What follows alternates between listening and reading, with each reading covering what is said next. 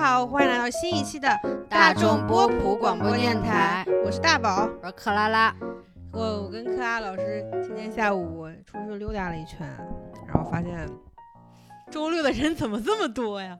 反正我觉得外边人太多了，主要是我们去了三个地方都是挺人挺扎堆的嘛。嗯，我反正找陈哲卫吵半天，我就挺出汗了。嗯，非常非常非常的忧愁。然后我们今天下午去，应该是晚上吧，我们去看了一嗯本最近新上的片，应该是昨天十一月六号新上的电影。嗯这个电影啊叫《风平浪静》，嗯英文名叫做《回到码头》。对，然后我们我们今天就准备聊一聊这个电影啊，嗯，你感觉怎么样啊？这个片儿？五味杂陈。你这个反应就给出了一些你自己的想法是吧？怎么能说这个五味杂陈呢？嗯，是，首先我们俩是看这个预告片的时候嘛，因为嗯。它很短的预告片，嗯。我看的那版是只有张宇，嗯。就这个片儿的主演，他嗯。的一个短短的几秒钟的一个眼神的一个镜头，我当时就觉得嗯这个片儿我看定了，为什嗯么呢？一查导演，我虽然不认识，嗯。但是这个片儿说是在平遥电影节和上海电影节上都都有了不俗的反响，嗯。很多包括。自媒体的影评人或者说是嗯专业影评人都给出了不俗的评价，嗯，包括豆瓣上也是在国产文艺犯罪片这个题材里面，也是一个不俗的评分，七点四分。嗯所以我想，那这个片儿有保障，那去看吧。嗯就我今天跟柯拉老师兴冲冲的跑到电影里面去看，电影院里面跑看这个片儿，嗯停了半个小时车去看这个电影。嗯但看完之后心情极度的复杂。嗯，嗯怎么复杂了呢？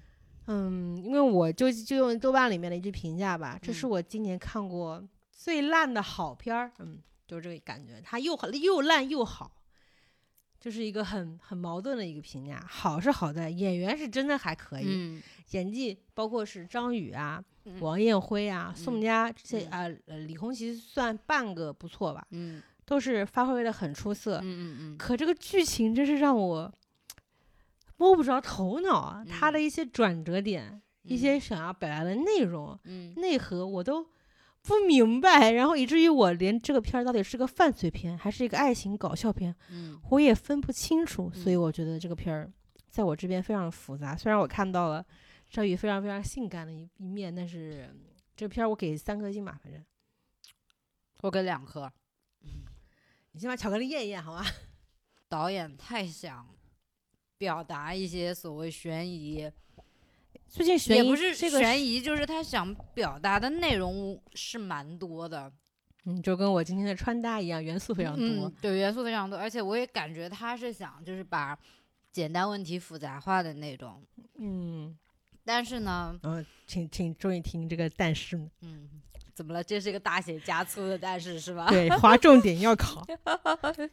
但是呢，他所有想复杂的内容呢，他的起因都很奇怪，然后人物的这个动机呀、什么出发点啊，都非常让我不理解。而且我我看出了这导演创作的过程，我想嗯。要一个这样的画面，比如说我想要一个张宇骑摩托车冲向鱼滩的这么一个画面，他为什么要冲？我不管，他怎么冲我不管，我就是要拍他，你给我拍。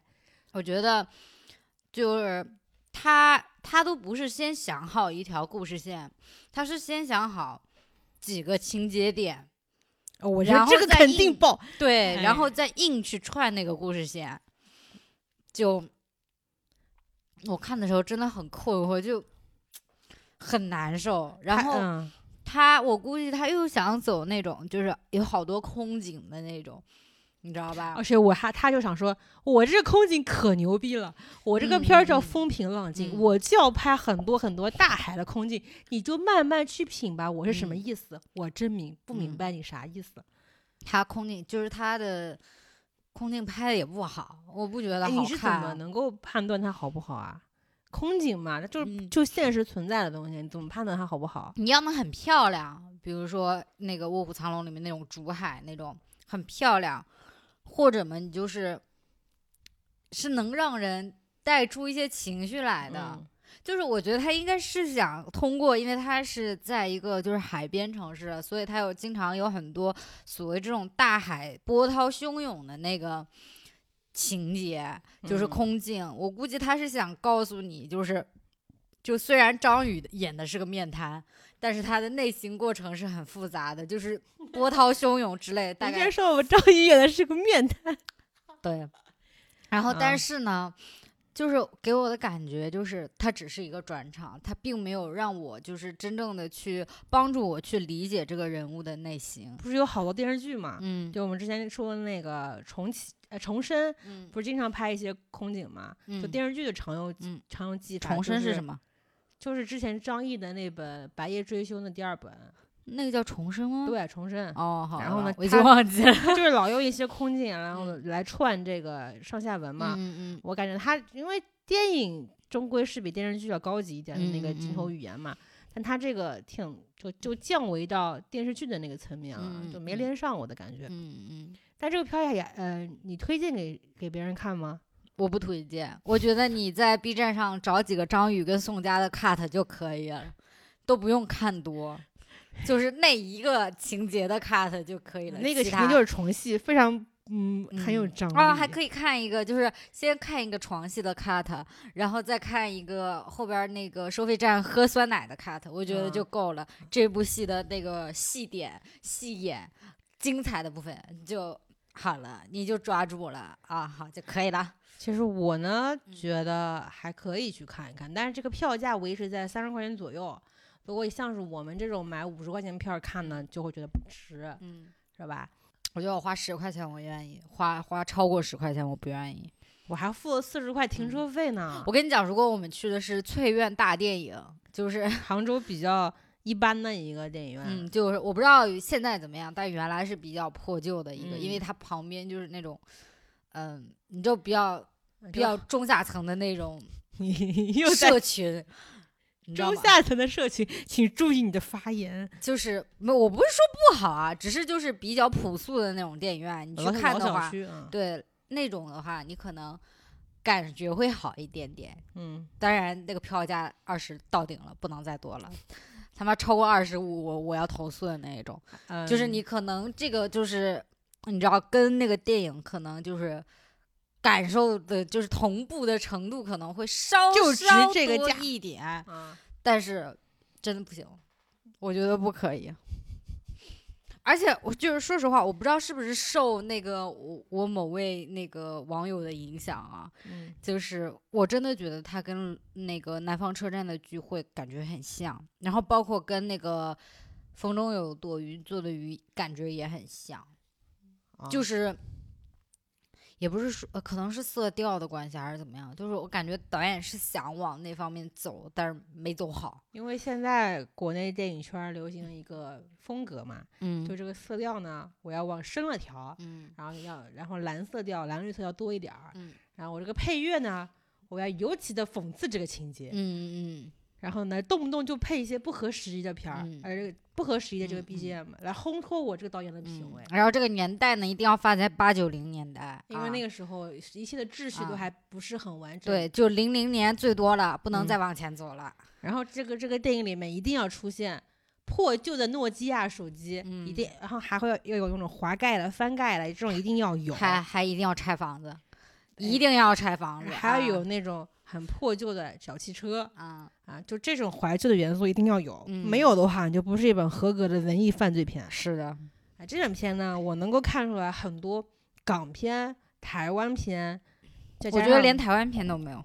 他他台，我说他像台湾片的原因，主要是因为他谈恋爱，就是张宇这个角色跟嗯宋佳那个角色谈恋爱的时候，嗯，看出了点斗鱼的感觉，你知道吧？哈哈哈哈哈，好的吧。然后呢，在呃张宇这个角色骑摩托车的时候，嗯。我又看出一点《阿飞正传》的感觉，包括嗯。他是。呃，他离家出走的时候，嗯。骑的那台小小小呃自行小自行车车的时候，嗯。穿过那个隧道，那一瞬间我又感觉很很很港片。嗯。但是他这个剧情呢，又嗯。是典型的国内最近流行的文艺犯罪题材，嗯。所以整个片是一个很杂糅的一个，不知道它是爱情还是悬嗯疑、还是嗯犯罪，嗯。或者说是什么经济，就就这种片儿，就是一个类嗯型，我觉得很嗯杂糅。然后导演呢，呃，这个语言呢，我觉得有点匮乏哈，有点苍白。就小学生、想学高中生说话，啊，有有点儿，有点儿，有点儿，有点儿。但呃，我们要说一下剧情吗？可以啊。啊，那我们我们说这个剧情呢，主要是因为这个片儿剧情完全不重要，所以你就算听了这个剧透，也不嗯会影响到你任何对这个片的观感，因为这个片没有反转，嗯开头什么样儿，结尾就是什么样儿，完全嗯能够猜到。嗯，然后他，而且我就内心没有一丝波澜。而且我看到很多网友对他的不满嗯嗯意，嗯是因为他没有剧情的反转，说嗯开头就是一个极其让我不难嗯很难相信的一个开头，嗯结尾的方式居然一是一个我更难接受的一个方式去结尾。嗯嗯但剧情又是完全平淡、完全无好反转的这么一个嗯剧情，所以大家嗯普遍是觉得这个剧情写的很烂。嗯所以我觉得值得一听，我们是怎么嗯讲解嗯这个片儿，主要是我们说书人柯拉老师是如何阐述这个啊片的剧情的。那么我们就一二三，action 开始吧。啊，这个片就是啊 起范儿了，起范儿，真漂亮，起范儿吧。这个片呢讲的呢是张宇饰演的一个叫宋浩的一个男孩儿的一个曲折、曲折啊、苦难、委屈的一生。他呢作为一个呃，他刚开始呢是一个啊、三好学生，就是专注学习，有点呆呆愣愣，特别乖、特别乖的那种孩子。然后呢，他作为一个就学习成绩特别好的人呢，已经是被学校定为保送的呃人了。就是他他，然后他在可能高三某某个暑假还是寒假，去跟他的发小好朋友一起去打游戏，打了，然后呢，打完之后呢，他又去那个校长办公室，校长说要找他聊一聊，聊的主题呢就是说。哎呀，就你考的也挺好，老师全校第一，那我们这个保送名额就给别人了啊。那个反正你考也能考出来嘛，那你就考吧，我们这个名额就给别人。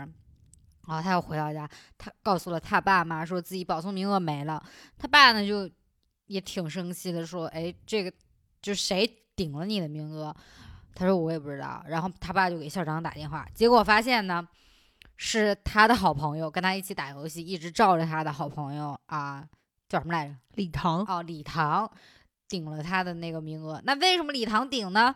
因为他的爸爸是副市长啊。而且这边有一个点，就是嗯他爸爸给他校长打电话的时候，他就嗯说：“喂，我是建伟，嗯宋建飞。”他嗯非要把自己建伟两个抬头嗯放在自己的名字前面，嗯所以他我觉得他是一个。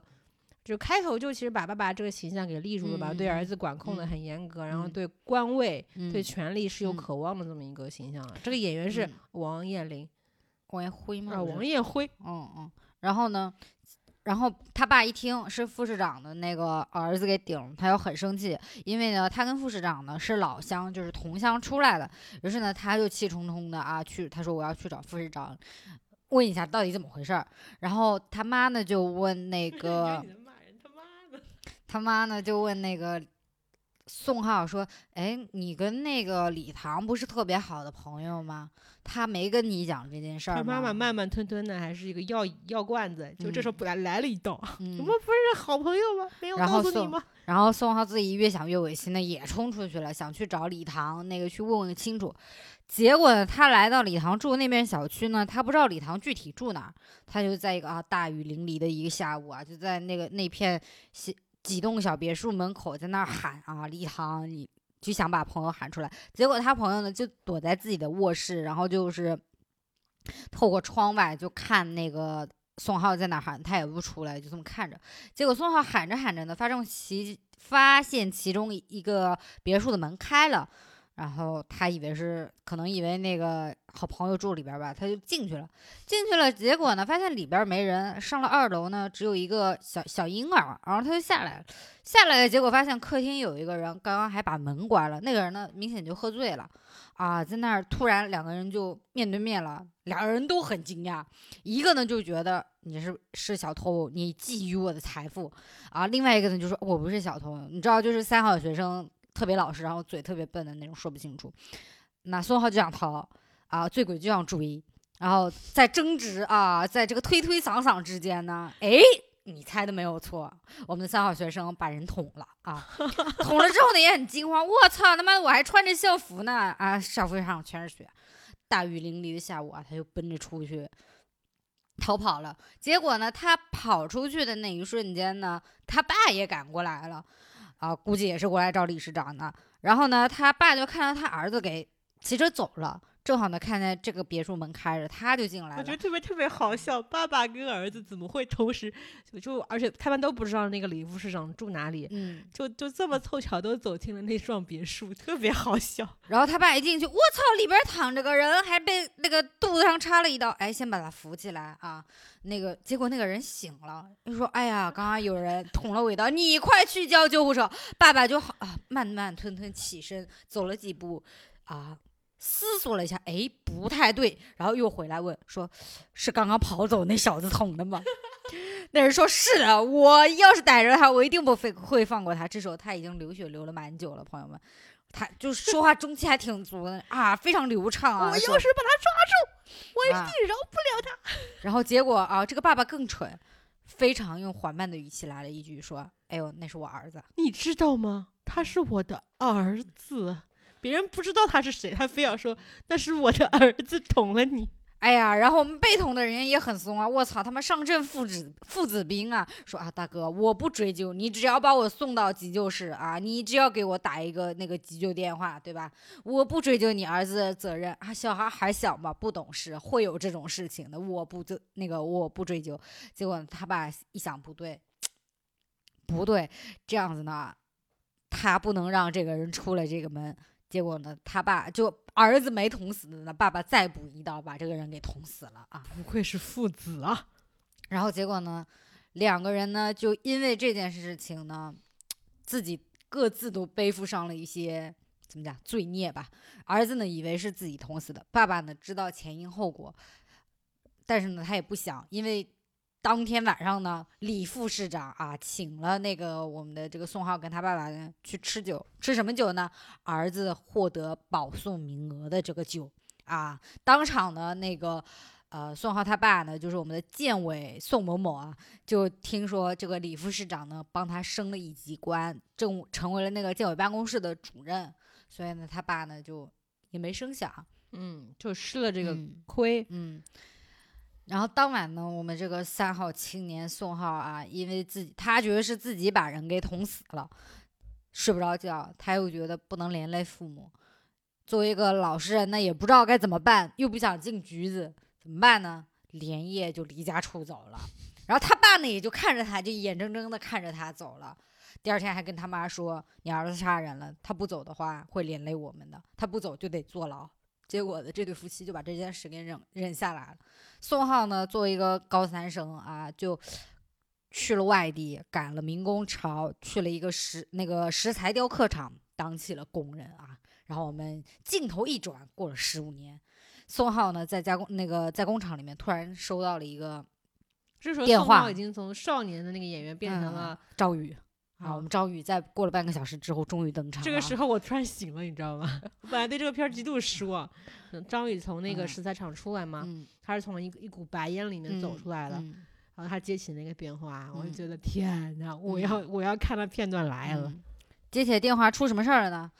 嗯。一直身体不太好的妈妈呢，终于去世了。你这个“终于”用的很微妙 啊！那我们作为主角啊啊，我们就得回归我们这个小城镇啊。张宇就开着一辆奥拓，也不知道什么车，回来了。结果经过这个收费站的时候呢，他收完费，结果发呃收完那个拿完那个呃收完那个过路费之后，突然发现那个收那个过路费那工作人员没让他走。他说一下就认出，哎。你是不是宋浩？哎，这个就是这个收费员的，就是我们宋佳扮演的啊，一个美女。你是为什么突然就愣了一下？我不知道该怎么形容这个角色。一个挺，就是因为张宇就挺小、挺窄的一个人嘛，然后因为那个宋佳是北方人嘛，所以他骨架子却比较大，所以他们两个对比起来，我觉得宋佳些儿有些壮，但她是美的，确实挺挺漂亮的。然后呢，宋佳呢，明显一看就是。他们俩是高中同学啊，宋佳就相当于认出了庄张宇，一个明显的就感觉对张宇肯定是有那意思的。一眼万年。那么在一个收费站不肯让人啊，就那个杆儿就不肯起来，不让人家过，非要人家电话号码啊。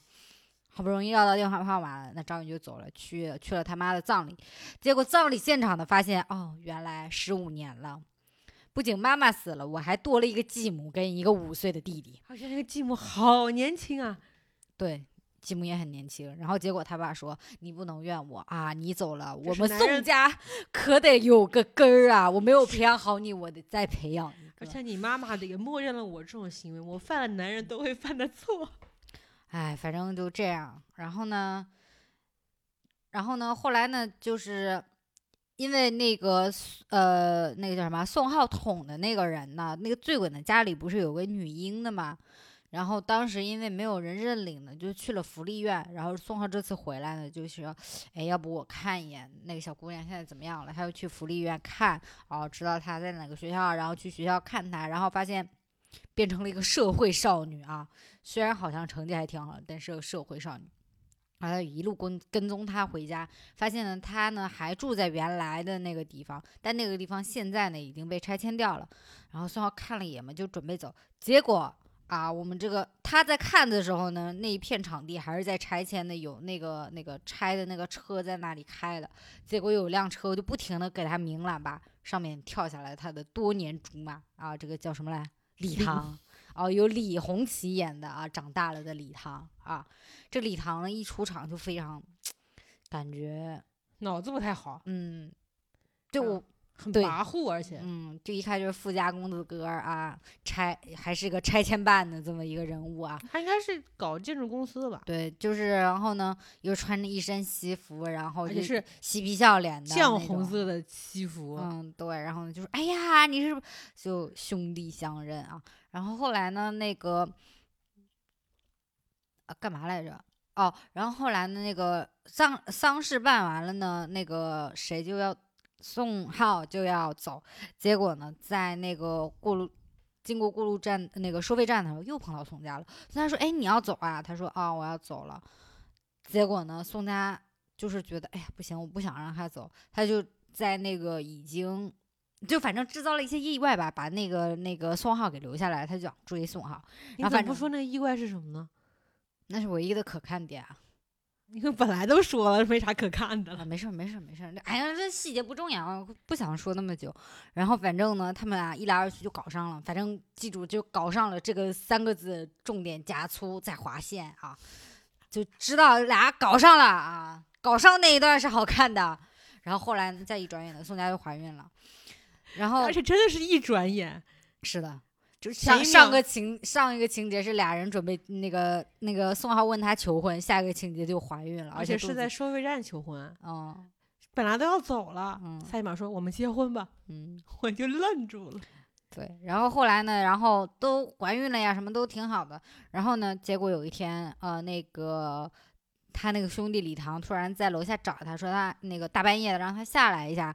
带他出去玩什么的，然后不知道怎么搞的，然后就下去了。然后又说自己手机没电啦，我要那个你手机借我发个短信啦。发完之后呢，说哎呀你不要开，这个城市我比你熟。然后就开着车带着那个宋浩出去逛。开车的时候呢，他就跟宋浩坦白了说，其实我当年看到了你跟你爸前后脚从那个醉鬼的家里出来。然后说着说着呢，他突然一个急转弯，然后突然开车加速，嘣撞了一个人。然后下车一看，他把那个就是那个醉鬼家那个女儿给撞死了。然后因为那个醉鬼家那个女儿就是住着那个地方不是拆迁了嘛，然后他就作为唯一的钉子户不肯搬，然后多少钱都不肯，所以呢，就是李唐想把他处理掉。于是，然后呢，他就把他给撞了。但是他用的呢是宋浩的车，短信呢是用宋宋浩的手机发的。然后他就反正下了车就很轻松的坐自己的车走了，说你自己处理一下尸体。然后宋浩呢，就是在过了一段好不容易的平静生活之后呢，又迎来了这么一个非常大的一个转折点吧。然后他就没办法去把那个呃小嗯，就是那个小女孩尸体埋掉，然后整个人就崩溃了。然后呢，后来呢，他爸呢把自己的那个二老婆，就是小情人跟那个弟弟给送去澳洲移民了，然后说自己过一段时间也要走。结果呢？那个他就那个跟他爸对峙，说你你是不是知道这个事儿？因为那个李唐不是搞这个建筑啊什么的嘛，然后他爸又是建委的，现在一个比较大的领导，然后就据说就是都是他爸给批的，然后他爸就终于跟他坦白了事情，说你当时捅人，但是那个人是我捅死的，那然后李唐看见了，然后他就抓了我把柄，怎么怎么样，怎么怎么样，说了一大堆，然后呢？中间又经历了老婆生了孩子，然后老婆的爸爸呢，就是他的岳父呢，正好是公安局的一个人，然后好像在查那个李唐的公司跟那个呃宋浩他爸。就感觉他们俩有勾当什么的，然后呢，宋浩呢就想劝他爸自首，然后他爸也说不可能，不会去自首，怎么怎么样，然后宋浩呢就突然就疯，就是心里承受不住了。某一天突然李唐开车经过收费站，这个突然也是非常的突然。收费站的时候呢，那个宋浩就不知道怎么崩了，然后就追着他打，打完之后呢，自己就开车开了，突然换了一辆哈雷，然后就开着摩托，啊就。冲进了什么一个就是那种海港口全卖鱼的地方，然后在那里呢，然后警察都来了，不知道为什么警察也不知道跟谁报的线，然后就来了，然后他爸也来了，他爸就跟警察说：“你先你先不要进去啊，我先进去劝劝我儿子。”劝的过程中呢，啊，我们的宋浩突然拿出了一把刀啊，然后先把自己给捅死了，然后最后有没有把爸爸捅死，我也没看清楚，捅死了是吧？啊，那就啊，不仅把自己杀了，而且是先捅了自己。把刀拔出来，再把爸爸捅了，真牛逼！而且他，我靠，那是一把就是基本上是切鱼片的寿司刀哎。哇，那真是最逗的地方是什么？他爸爸说：“你要是想自首，那么就在这儿把我给了断了吧。”然后他就默默的拿出了一把。巧了不是？我就算我是疯疯癫癫从收费站一路跑过来的，我还正好带了一把刀。对，然后最后呢，就是，哎，我们生完孩子的宋佳呢，突然出现在爸爸的那个，就是他爸爸啊，就是那个公安局的那个爸爸的那个办公室口，说：“哎呀，这是我们宋浩留的一些资料，希望能帮帮你们破案。”然后就全剧终。唉。可见我们克拉老师这么飞速想把这个剧情讲完，而且讲的非常的好听又敷衍，说明他对这个剧情是失望至极。你知道我唯一没想到的就是他真的把那小姑娘给撞死了，而且那小姑娘就直接一下就死了，对，没有任何的，就是没有那种死前的赖赖唧唧就就就挂了。对，那是我唯一感觉还挺好的，死的好突然呀，就又突然又利索的那种，就一个急转弯，突然加速，砰，好了。就是怎么说呢？这个片儿有非常非常多的不合理的地方，但是就从刚开始我就已经很难受了，而且我就在想，如果我刚开始就觉得我这个片儿前五分钟就已经让我难受至极，我从五分钟那个时候就说那我们不看了，我们就离开这个电影院吧，后面这两个小时的苦或或许就不用再受了。而且我觉得导演就是，你知道，因为。中间有个情节，就是呃，宋浩杀第一个人的时候，也不是就是我杀那个醉鬼的时候，那天其实是个意外了。对，是个意外，而且呢，就是呃，那天是下是刮台风，所以他们那里是下大雨。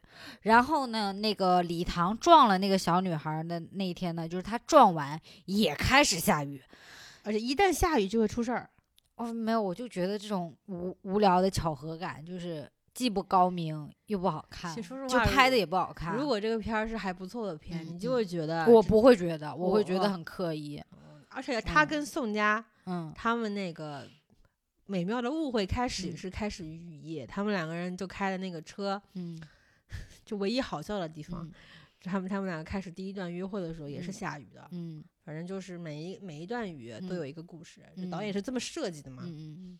然后再说说这个片儿为什么叫风平浪静吧？嗯，啊，它其实是一个，我觉得是一个，嗯，导演如果这个片儿是个好片儿的话，你会觉得这个名字取取得不错，嗯，啊，影射了，啊，虽然社会是一个平静的海面，但是每一个人心都很波澜迭起的这种感觉，嗯，但是这片儿，我觉得我的理解就是，虽然算浩他是个面瘫，但是呢，他的内心是很丰富的啊，不能因为他面瘫就觉得他没有感情啊。就是你从看一个就三好学生到崩溃的整个过程，但是他表现就在面上没有表出来，就这是我的理解。这老老导演可能就想说，你看吧，我点题了，嗯嗯，是吧？我扣题扣的死死的，我表面上拍的都是啊，什么表情都没有，但是我这个情节，可不是这样，你看一下平平淡淡的，我又有杀人，嗯，而且我让他想，我想让谁死，谁就得死，我不管这个剧情合不合理，你就得死。是不是很扣题呢？我觉得这是一个故作高明的一个想法，因为我实在是不明白这个片儿为什么一半文艺片，一半就犯罪片，还有一半是爱情这是几分之几啊就？三分之一吧。嗯然后结果爱情片那段是我觉得拍最好的。嗯，我看完之后有个感觉啊，就是我怀疑李李红旗演的那个李唐，他是个同性恋。不然我不然就是，如果你把他想成一个同性恋的话，你会觉得他后面动机非常合理。呃怎么合理法呢？你因为就是李唐刚开始出现的时候，他应该是一个比较义气的公子哥儿，就是因为刚开始有一场戏，就是宋浩在游戏厅被人欺负了，然后李唐还去帮他什么的，是一个就是感觉比较比较对朋友比较好的。然后包括他在那个自己家里，那个宋浩在外边叫他，他不不敢出来的时候，感觉他是对宋浩是有愧疚的，而且不是一个那么跋扈的人。就是是一个还是一个好孩子的感觉。嗯但是，因为他就觉得，他可能也觉得，就是是因为爸爸，所以他拿到了这个保送名额，他也不太好意有思。愧嘛？对，然后但是结果十五年回来以后，然后就变成了一个，刚开始我还能理解，就是你知道，就是创伤之后，就是就任意放飞了的那种，但是到后面就一定要拉宋浩下水，就看起来就像个变态。对，就不知道为什么要拉宋浩下水，因为宋浩他既没有干涉他们，他就是第一，他跟他爸爸关系也没有很好，因为他爸有小儿子了，然后他也没有因为就是他靠他爸去获得工作什么的，他做的是他老婆的工作，收费员，对吧？然后呢，就是跟那边的世界毫无关系，然后也没有去说要帮岳父去。呃，那个就是说因为他们，在查他爸爸跟对这个李洪基这个角色之间的有行贿嘛。对对对，他也没有就把自己给牵进去，就是完全一个置身事外的角色。但是那个李唐就一定要把他拉下水，我就感觉这是爱，你知道吗？这就是我对他的爱，就是你不能一个人这么纯洁，我要把你拉下来，你跟我共赴生死。而且后面有很多片段，就是他被迫去跟那个呃李唐一起去呃那种夜店啦，去游轮上面去狂欢什么的，你就感觉。我必不允许你这么纯洁，你要跟我一样。对，然后李唐还。逼他抽烟喝酒什么的，你就感觉这就是一个 为了爱不顾一切的这么一一个角色。就哪一句台词让我觉得咯噔一下嘛？嗯就他们在那个船上看烟火嘛，嗯，哦，对是，然后那个李唐说了嗯一句：“从前都是你陪我，现在该你陪。从前都是我陪，哎，嗯你陪着我。我陪着你，现在该你啊陪陪我了。这反正就这感觉。嗯说完之后呢，他把头搁在了张宇嗯这个张宇的肩膀上，然后就睡去了。我就对啊，我靠，就感觉这是，就如果你把他想成一个同性恋的角色的话呢，会把这个角色很多的动机合理化掉很多。但明显不是啊！不知道，但是他一直穿你，不能，因为他穿了一身金老子，你就觉得他是同性恋吧？但他看着也不像直的。哎，说说这嗯剧里面的演技吧，我觉得这是一个嗯唯一可圈可点的地方。嗯，演的都挺好的。都李红旗，李红旗台词稍微出出出戏了一点，因不是广为他台东人嘛？怎么一股子台湾腔？对他台湾腔有点重，但其他我觉得都挺好的，包括那个小演员演的也很好，就是演那个醉鬼的女儿，就最后被撞死的那个，那演的也不错，他演过那个《你好，之华》，我记得，我没看过。就是她是比较漂亮的一个女孩嘛。嗯然后我觉得着重要说一下嗯张宇老师嗯啊、虽然他在这个剧的二、嗯这个电影的二分之一嗯都扮演了一个面瘫，嗯但是不妨碍他在演爱情戏的时候很帅。嗯嗯 嗯，我觉得张宇是可以夸张点，我吹捧着说，然后就是为什么这么小心翼翼呢？可能我阅片不多吧，嗯，我觉得他是国内我就是不多见的一个很有性张力的演员。哦，我其实上中生代，哎，也不能说嗯中生代，没到中生代，就是小生里面哦，因为非常有性张力还好。还好你说了一个年龄限制，嗯因为我想说段奕宏老师差不多。我想说王千源，王千源依然是我现在的性张力演员 top one 啊。但他因为感觉他那个太直了，你知道吗？他他有一种很强的侵略感，但啊张宇这个有一种内敛的感觉，很微妙的易是碎的感觉。就我心里苦，但我不跟你说。对，就是，然后是特别是剧中有一个环节嘛，就是嗯他已经死了，嗯然后然后那个他把自己捅死了嘛，嗯然后呢，他呃最后片尾放了一个镜头，是他嗯抱着怀孕的宋佳的嗯肚子对孩子嗯说谢谢，嗯，那个镜头我就觉得我很喜欢。我是啊就是这个喜欢嗯不是出嗯于对电影的本身喜欢，是嗯出于对张演员宇的爱。啊，才喜欢这个对镜，头。我觉得就是呃，你刚刚说那个就是，我觉得他比较难得，像那个王千源吧，你说他很直男嘛，我是觉得王千源他不能演老实人。就是哪怕在《钢的琴》里面，我觉得他也不是个老实人，你你知道吗？我总觉得他有这后边还有点什么事儿嘛。因为前段前段时间嘛，王千源参加了那个展览嘛，别人嗯都说就欺负你嘛，嗯，对，都说他是不是向来就是提前来踩点儿，还过来偷这块表对对对，然后段奕宏呢，给我的感觉呢，他的性张力非常的女性向，他很邪。就非常的女性向。不知道你有没有看过他跟俞飞鸿拍的一本古装的一我个爱看过情片，，我知道俞飞鸿导的那个嘛，他演一个是那个那个什么那个就是一个什么头子，流氓头子还是什么匪帮头子。然后他们在草地上面滚来滚去，我的天呐，我觉嗯得很不错。但是我觉得张宇是难得，他演流氓也演得了，然后嗯演这种稍微木讷一点的也演得了，就是不会给你感觉很违和。但他演不了一种就看起来很聪明的角色。，对，就他不能演农民工以外的角色。他是农民工帅哥，说实话，我真觉得很，因为，他这个角色之前嘛，宋浩是全校第一，但是他嗯是在在外面嗯漂泊了十五年，嗯就整个嗯人像是与社会割裂的嘛。嗯所以他再回来的时候，嗯表现出了种种跟这个社会的脱节，我觉嗯得是很合理的。就让让张宇来演啊，我觉嗯得是还不错的，嗯就是一定要演这种不聪明的。我觉得他他他是就是他不用扮，他就是一个农民 工，你知道吗？就其他的可能跟他呃年纪差不多的男演员，他们的城市感太重了，就是你为什么说我们贵州男孩看起来这么土？这是一种夸奖好吗？我很喜欢他的土，让嗯有一种、让我有一种我也可以的感觉。嗯，他其实有几场戏，我除了他就是嗯有一个像嗯《杀人回忆》里面那样子，就是盯着镜头看的那个、嗯那那那场戏之外，嗯我还比较喜欢他啊谈恋爱戏。我觉得他谈恋爱演的还是很不错。但不是不是说之前就宋佳这个角色是非常的魅惑，嗯，成熟女人的魅力，我觉得嗯宋佳把把握的很好。包括嗯之前在《风中有朵雨做的云》里面，她嗯也是这种充满风情的女孩，嗯但在嗯这里面她演出了一种少女的娇羞感。我希望宋佳以后多接一些这个电影里面的这种角色，而嗯不是像那个《风雨云》或者像《师娘》里面那种稍微端着一点的嗯角色。我觉得她这样的角色会让人，就是现在这个呃，这电影叫什么来着？这个电影叫什么？哇塞，哦，风评，风评，风评不能因为她看太难看，你就把她名儿给忘了。就是《风平浪静》里面这种比较机，就是有点小机灵的、更接地气一点的女孩子角色，我觉得会更讨喜一点。嗯，就因为我以前对宋佳特别无感，就是，而且我觉得她演的角色都比较类型化，就嗯特别单一的那种。就当然不是说她演的不好，她演的也挺好的，她很喜欢演大女人。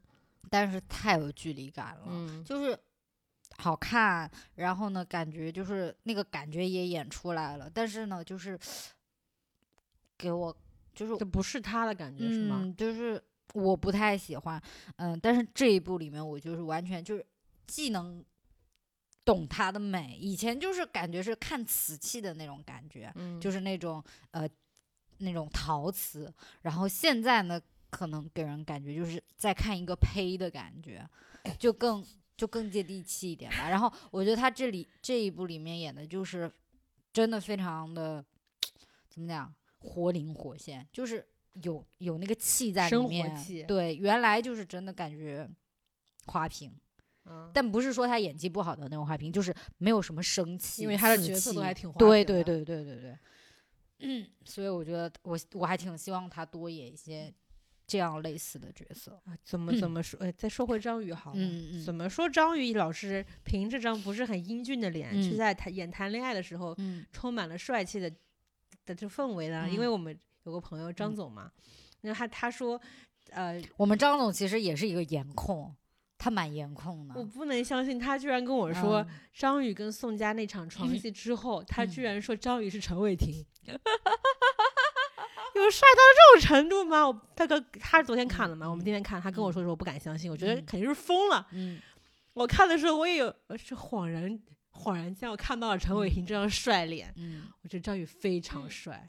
我觉得张宇，但是啊，我我清醒的时候，我知道张宇只能看清醒的时候 只能看侧面，或者说四分之三脸。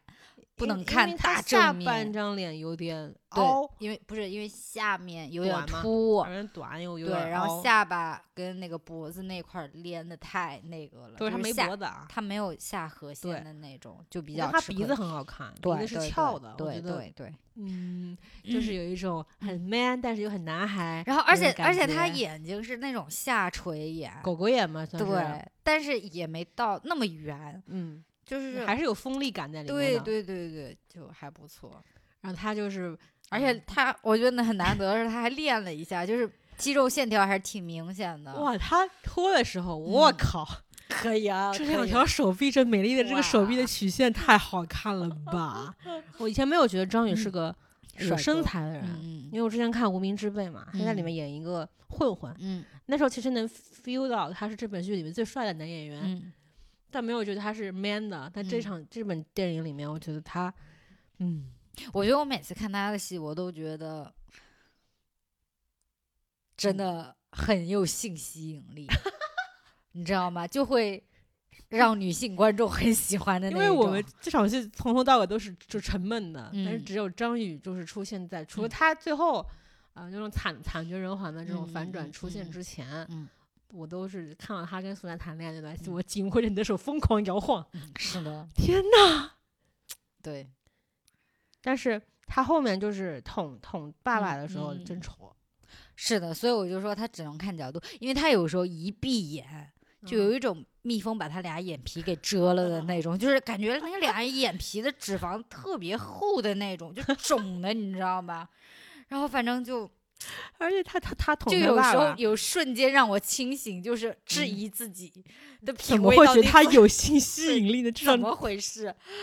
对，但是呢，就是一睁眼呢，那又回到那种感觉了，那种。就是他捅他爸爸的时候嘛，一瞬嗯间我感觉好像是哪吒嗯弑父的感觉，嗯，但是捅的那瞬间，他的脸表情不是很痛苦，全部扭嗯曲在一起，真丑。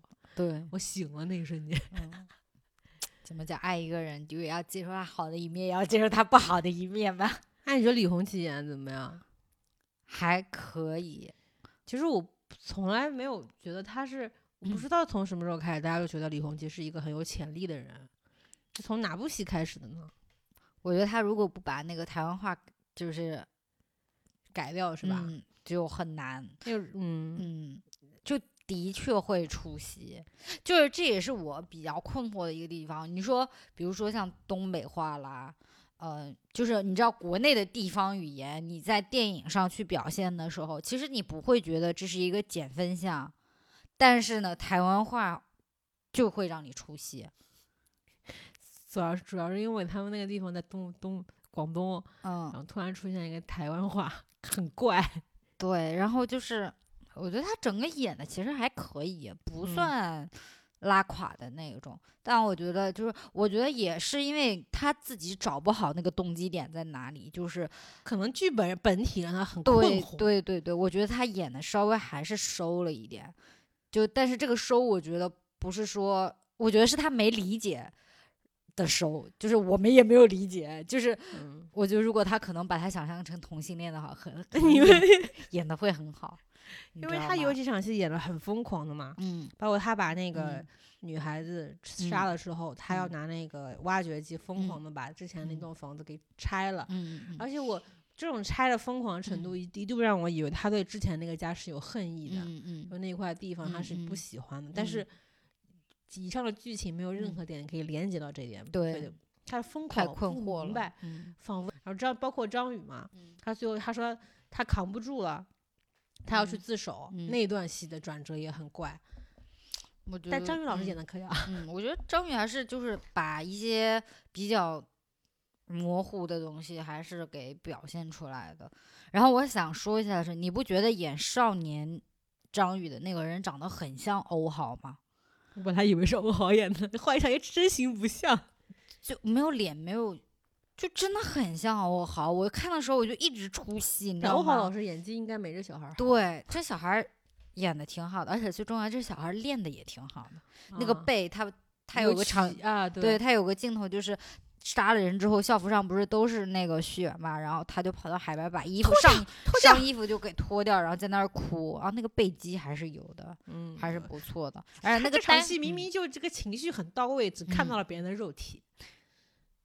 就我不知道该看其他什么，因为捅人这件事已经让我困惑很久，就很想骂人了。就我预感到会嗯捅，但是我嗯没有预感，不知道会捅的这么莫名其妙。对，就是，但是我觉得那个就是小演员把那个就三好学生的那啊种、那个 木讷老师，就是作为好学生，他不知道有其他的路可以走那种感觉。然后嗯包括回到家之后，那个他妈抱着他妈，因为他妈以为他淋雨了，怎么怎么样，然后他妈抱着他，然后他爸回来之后，他又有点害怕怕，然后他挺他挺怕他爸爸的。对，然后就那种感觉，就又很无助那种，演的还挺好的。就是这样。但是我真的一直在带入欧豪，所以我就 很出戏，真的很像欧豪，然后就给我感觉，嗯，而且这个片儿吧，就剧情稀巴烂，就嗯演技再好嘛，这个片儿也只能打个三星。嗯，我嗯觉得这个片儿的演嗯技是四颗星的，但就是嗯确实被剧情嗯浪费掉了。对，因为他的现在豆瓣评分一直在降，现在是六点七了，大概是。因为他之前平遥电影节出来的时候，这嗯片儿有七点四呢，现嗯在就是才两天嗯，就到六点七了。我估计这个片儿六分出头吧，最后可能。嗯嗯。哦，我们不说一下爸爸王彦辉吗？